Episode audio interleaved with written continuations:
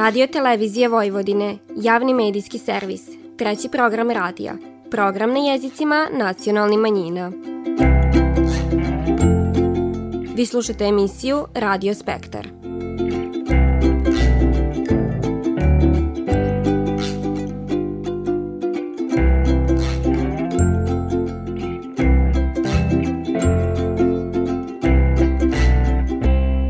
Lip pozdrav poštivani slušaoci, vi pratite program na bunjevačkom jeziku. Bliži se datum prvog u nizu nacionalnog praznika bunjevaca, Dan velikog prela, pa ćemo na početku ovo nedeljne emisije najaviti program svečanog obiložavanja ovog praznika, a čućete i kako možete učestvovati u konkursu za najlipšu preljsku pismu, el najlipšu prelju. Posle tog divanimo projektu koji se bavio manifestacijama kočuvarima kolektivnog sićanja kod bunjevaca, a kojeg je tokom prethodnih meseci realizovao Fakultet poslovne ekonomije Univerziteta Univerziteta Edukons. U nastavku emisije osvrnit ćemo se na Ravnoplov, edukativno-istorijski sajt autora Milana Stepanovića koji je zabiložio milion prigleda, a čućete i kako nas vrime očekiva ove godine po Lucinom kalendaru.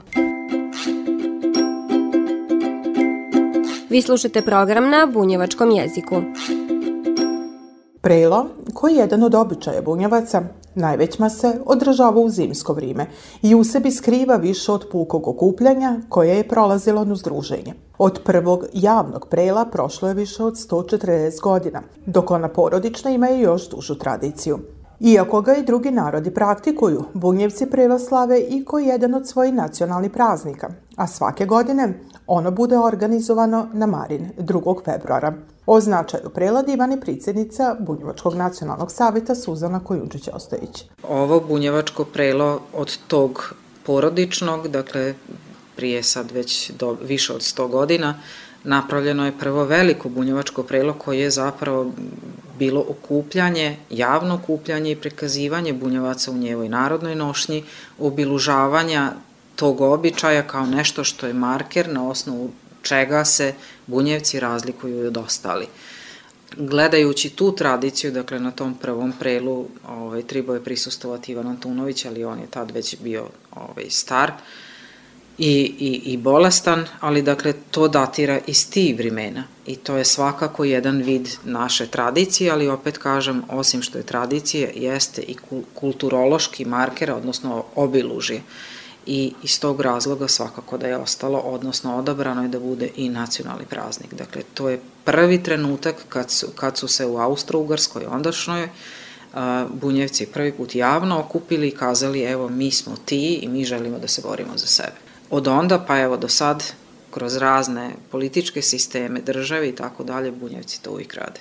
U znak sićanja na prvo javno okupljanje, ovogodišnje prelo koje je najavljeno za četvrtak 2. februar, bit će i u znaku 20 godina postojanja i rada Bunjevačkog nacionalnog savita. Veliko Bunjevačko prelo po običaju bit će upotpunjeno kulturno-zabavnim programom, nuz nezaobilazni izbor najljepše preljske pisme i najljepše prelje. Potrudit ćemo se da tradicionalno ilo krumpirača bude još ukusniji i bolje nego što je to bilo prethodnih godina, da bude sa onim dodacima koji su još onako autentičniji. Zatim ono što, što ćemo još uraditi jeste i tombola, dakle tu za vrime korone bilo je održavanje prela, ka, prilagođavali smo se situaciji kako, kako se to moglo, ali ove godiće, godine ćemo takođe napraviti i to. Da kažem da se prelo održava u Spartaku, već tradicionalno, kao što smo navikli da okupljanje gostiju počinje u 19 sati, a u pola 8 počinje se sa programom i bit će ovaj, na samom početku predstavljen jedan vrlo zanimljiv skeč, odnosno ovaj, malo humora na, na samom početku, da eto sa veseljem, sa radošću krenemo u 23. godinu i da virujemo da će sve tako dobro i proteći u njoj. U toku su i konkursi za najlepšu preljsku pismo i najlepšu prelju Velikog bunjevačkog prela 2023. godine. Prijava na konkurs za najlepšu preljsku pismo u zatvorenoj koverti treba se držati tekst pisme sa šifrom. U posebno zatvorenoj koverti navest šifru, ima autora i broj telefona. Sve zainteresovane cure mogu se prijaviti za izbor najljepše prelje Velikog bunjevačkog prela 2023. godine. Prijava kandidatkinja treba sadržati ime i prizime, adresu, godinu rođenja, zanimanje, broj telefona i kraću biografiju. Rok za podnošenje prijeva je 30. januar tekuće godine. Prijeve slate na adresu Centar za kulturu Bunjevaca, trg cara Jovana Nenada 15 kroz 5, 24.000 Subatica. Sve informacije vezane kako za konkurse, tako i za prelo mogu se dobiti na broj telefona 060 759 0004.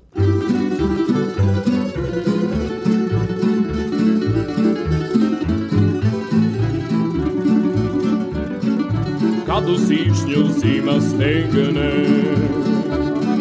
сніг покриє поля бачки,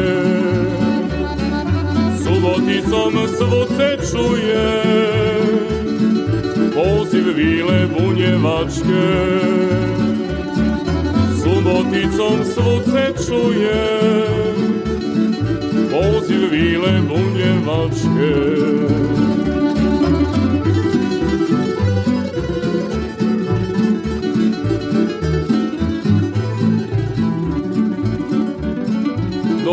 Dođite nam mili gosti. Veliko će bit veselje. Tamburaši svirat će vam A vi ćete birat prelje. Tamburaši svirat će vam A vi ćete birat prelje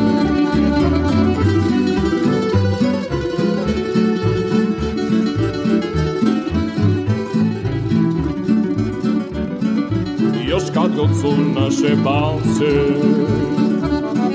Barem tako nam divane. Tu na prelu bunjevačko Izabrali naše nane. Tu na prelu bunjevačko Izabrali naše nane. Zato gosti kog vas dono nasmijano nek vam lice To je želja domaćina Starešine subotice To je želja domaćina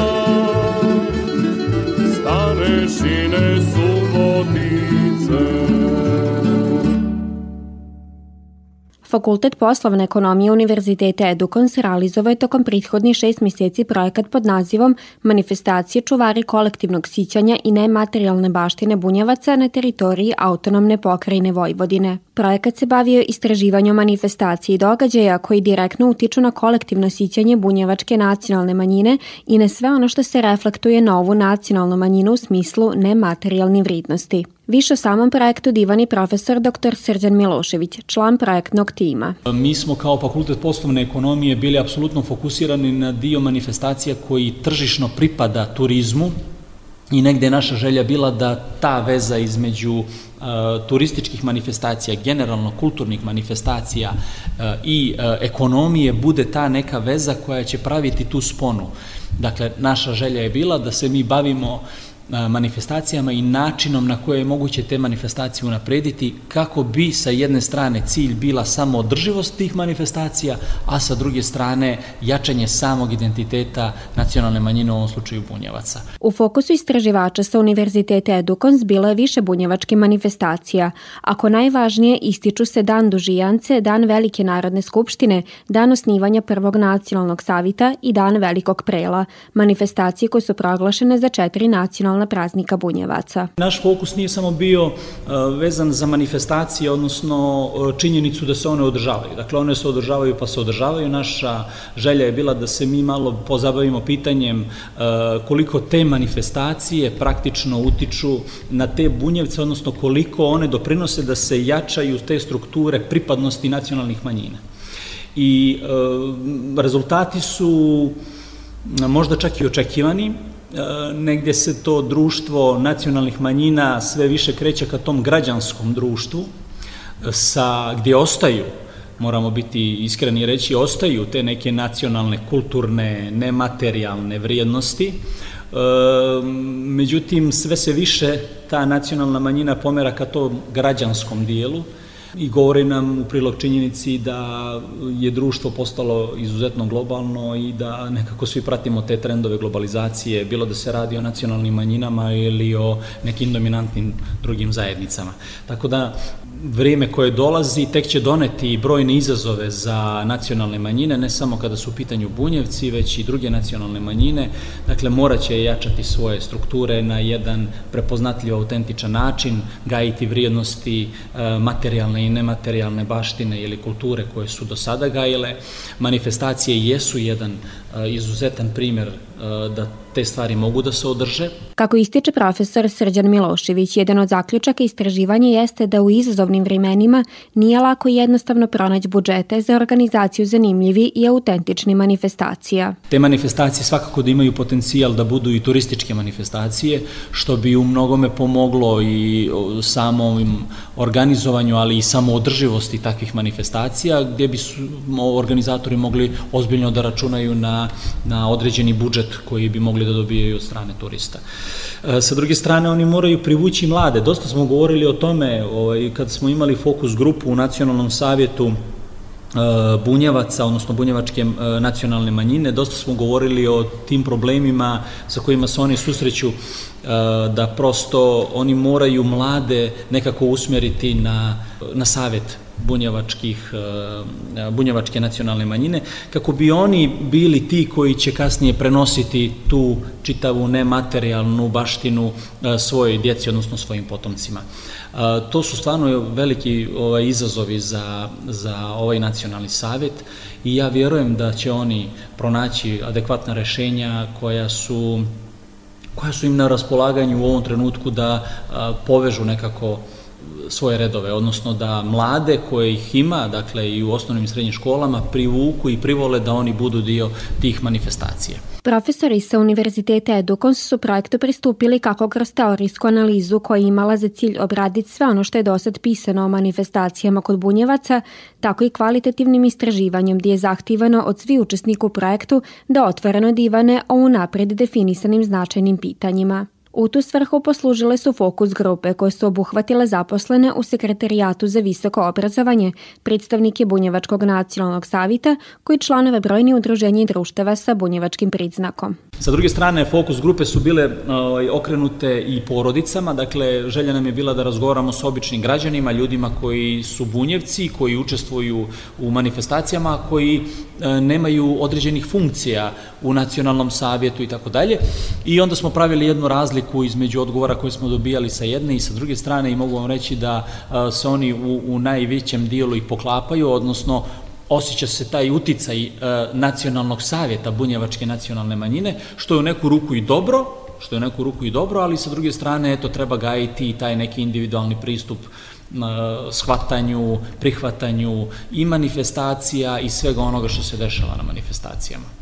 Posle šest mjeseci rade na ovom projektu, profesori s Fakulteta poslovne ekonomije Univerziteta Edukon sa zadovoljni su postignutim rezultatima, a za samo bunjevačku zajednicu izuzetno značajno što se kroz ovakve i slične projekte njezine istorije, kulture i tradicije izučavaje van same zajednice u obrazovnim i visokoškolskim ustanovama, zahvaljujući čemu ona postaje vidljivija u široj društvenoj zajednici. Od Banata prema Sremu nisko oblaci Se spustila, pa se ne vidi.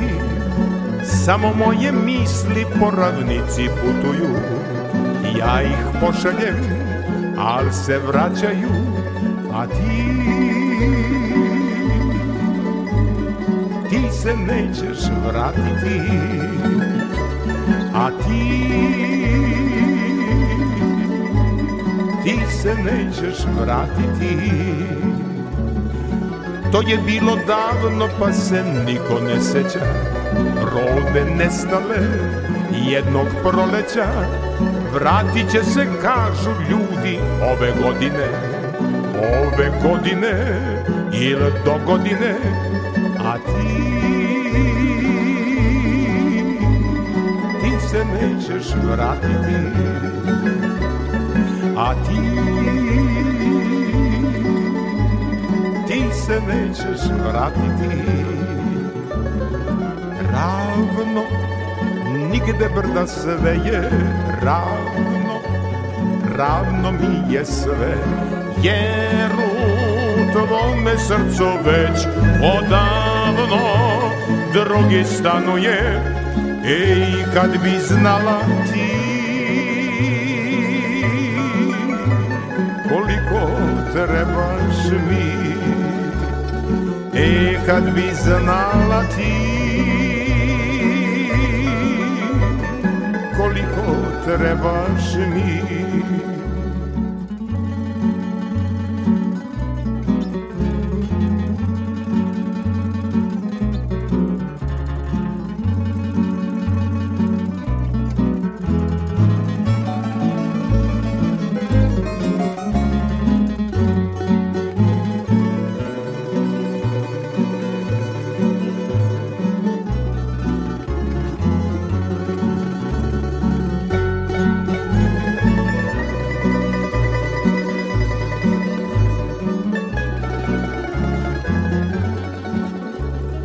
Svake noći tiho tiše sitni tonovi.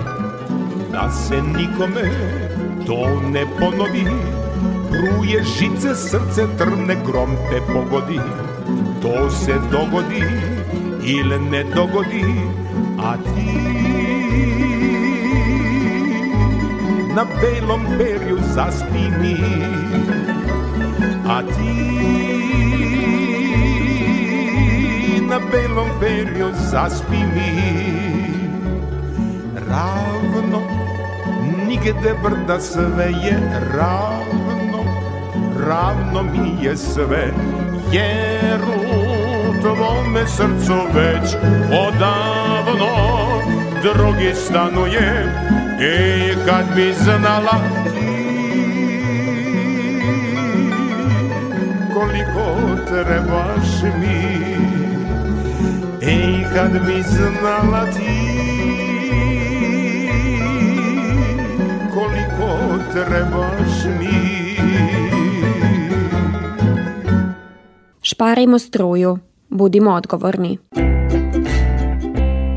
Ravnoplov, zvanični edukativno-istorijski sajt autora Milana Stepanovića dostigo je svoj prvi milion prigleda. Priko 660 varoški priča, koje godinama prikuplja baveć se zavičajnom istorijom, našle su put do čitaoca, odnosno pratioca ovog somborskog sajta. Praktično istoriografijom se bavim već preko 30 godina, tamo još negde od kraja 1980-ih.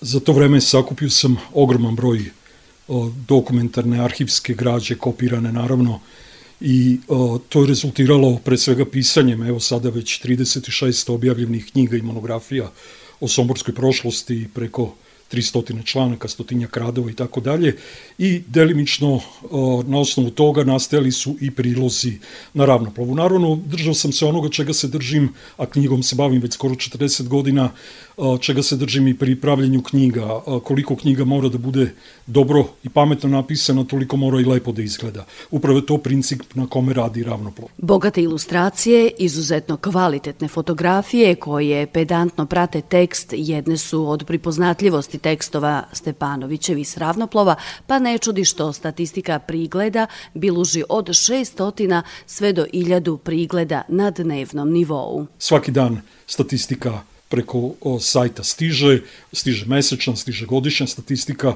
Ja naravno isto vodim vrlo preciznu statistiku tabele za svaki dan i tako, tako da eto, to su dosadašnji rezultati i verujem da će se nastaviti tim tempom, jer što je zanimljivo, ne opada broj pratilaca, nego raste, bez obzira što je broj priloga mnogo manji nego pre 3 ili 4 godine. Na ravnoplovu se rado čitaje i nalaze tekstovi koji prate istoriju bunjevačke nacije od njevog dolaska na ove prostore pa sve do opisa znameniti ličnosti, plemički familija, ali i manje poznati varošana. Pa tu imamo dva nivoa. Jedan nivo je opšte istorije gde su naravno somborski bunjevci kao i ovdaši mađari, nemci, pre svega Srbi, bili izuzetno prisutni, vidni i zaslužni za brojne brojne poduhvate u ovom gradu kroz istoriju. Drugi nivo su pojedinačni pojedinačni događaji koji su vezani za određene ljude, određene nacije, za neke bunjevačke plemičke porodice i tako dalje, tako da ima strašno zanimljivih. Ravnoplov prate čitaoci sa svih kontinenta, tačnije iz 154 zemlje svita, a tekstovi koji su se do sad pokazali ko najviše praćeni jesu pripovitke o ribljem paprikašu i uvijek rado čitani tekstovi o opisniku najlipše ljubavne pisme ovi prostora Lazi Kostiću. Thank you.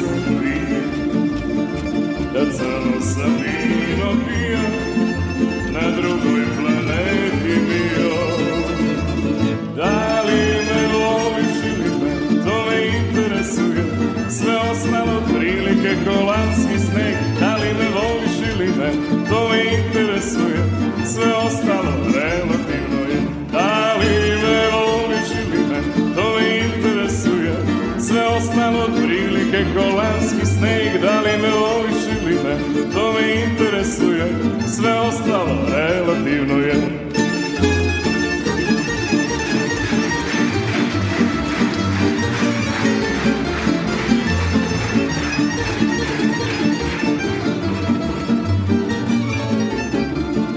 Ne čitam novine, ne, ne, i TV ne uključuje, ne kopčam se na internet i briga me za celi svet jer crno sam vino pio, na drugoj planeti bio. Da li me voliš ili ne, to me interesuje, sve ostalo prilike kolanski sneg. Da li me voliš ili ne, to me interesuje, sve ostalo relativno je. Da li me voliš ili ne, to me interesuje, sve ostalo prilike kolanski sneg. Da li me voliš ili ne, to sve ostalo relativno je. Život koji je zavisio i od poljoprivrede i te kako je zahtivo kakvu takvu sigurnost u pogledu vremenskih prilika. Čerestog ne čudi da su se u kadgodašnje vremena čeljad u planiranju poslova oslanjali i na Lucin kalendar. Iako nam je danas prognoza vrimena dostupna na jedan klik, Branko Pokornić iz Bajmaka godinama unatrag vrime prognozira upravo na osnovu praćenja vrimenske prilika od Svete Luce do Božića, a kako kaže, tačnost prognoze je digo oko 80%. I sami smo bili svjedoci toplog decembra, a tak je i tekući mjesec. Da li i kad možemo očekivati zimu, pitanje je s kojim započemamo prognozu za 2023. godinu po Lucinom kalendaru. Očigledno je, a to je 2022. godina pokazala da na ovim prostorima značajno dolazi do promene klime i u toj promeni kline ostali smo bez sniga i bez zime. Tako će biti i ove godine. Prvi kvartal, evo vidite i sami, januar mjesec je krenio, on je dosta turbulentan. Imamo visokih temperatura i onda prođe nekoliko dana, pa onda dolaze niske temperature, pa nešto malo padavina. Biće tu i magle, pa čak ovaj može biti pri kraju januara nešto malo i susnežice, a u februaru se očekuju u drugoj polovini februara nešto malo sniga, ali će biti i ledene kiše.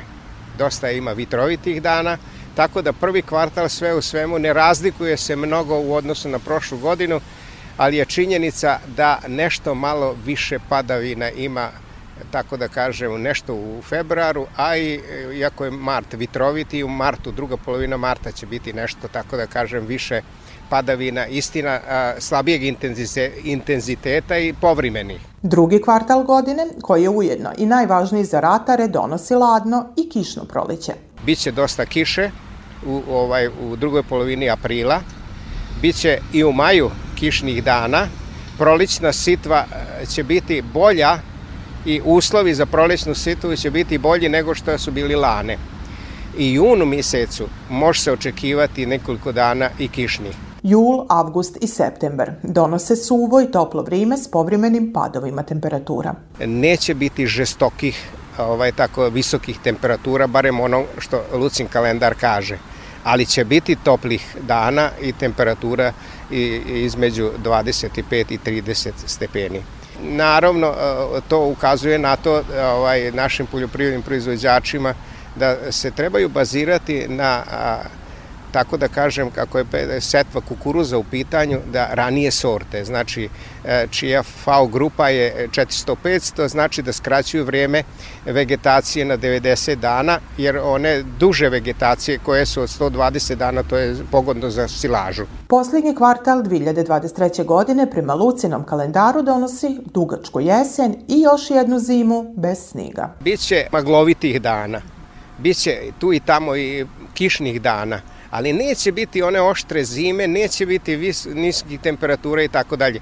Jer vidite, imate recimo sada, e, vratim se opet na sadašnje vrijeme, prvi kvartal, imamo plus 7, 8, plus 12 stepeni, a može se desiti da imamo i minus 10 još u januaru.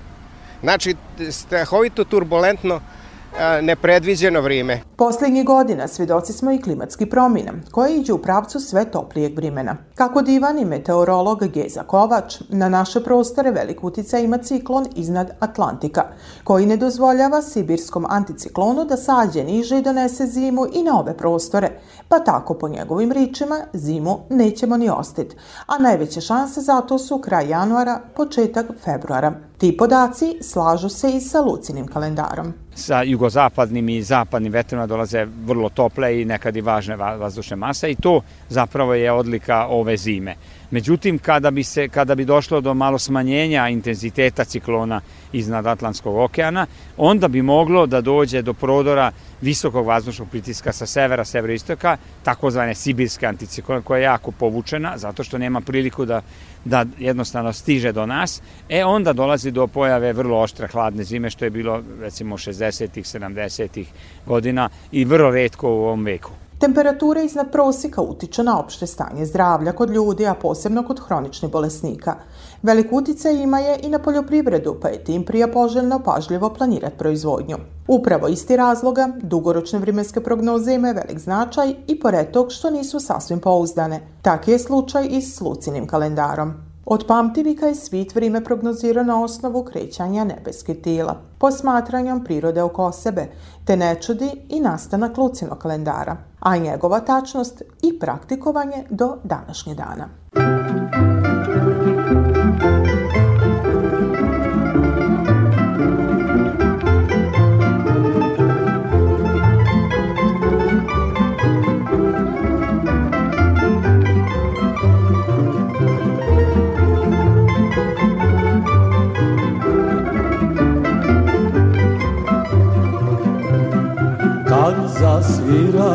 Tamburica jasna i za gori naša pisma krasna. Od miline srce mi uživa moj muljevče još te ima živa. Od miline srce mi uživa moj muljevče još te ima živa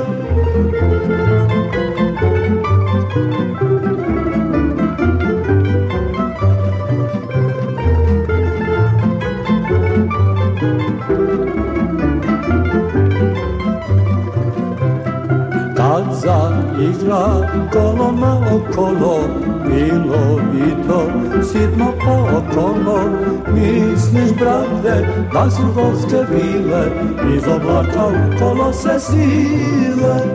Misliš, brate, da su gorske vile Iz oblaka kolo se svile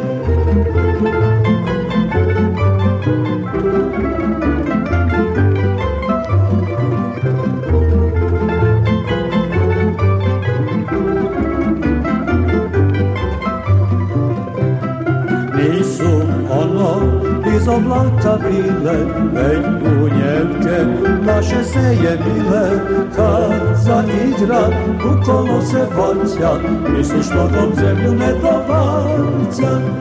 Kad zaigra, u kolo se vaća, misliš nogom zemlju ne dovaća.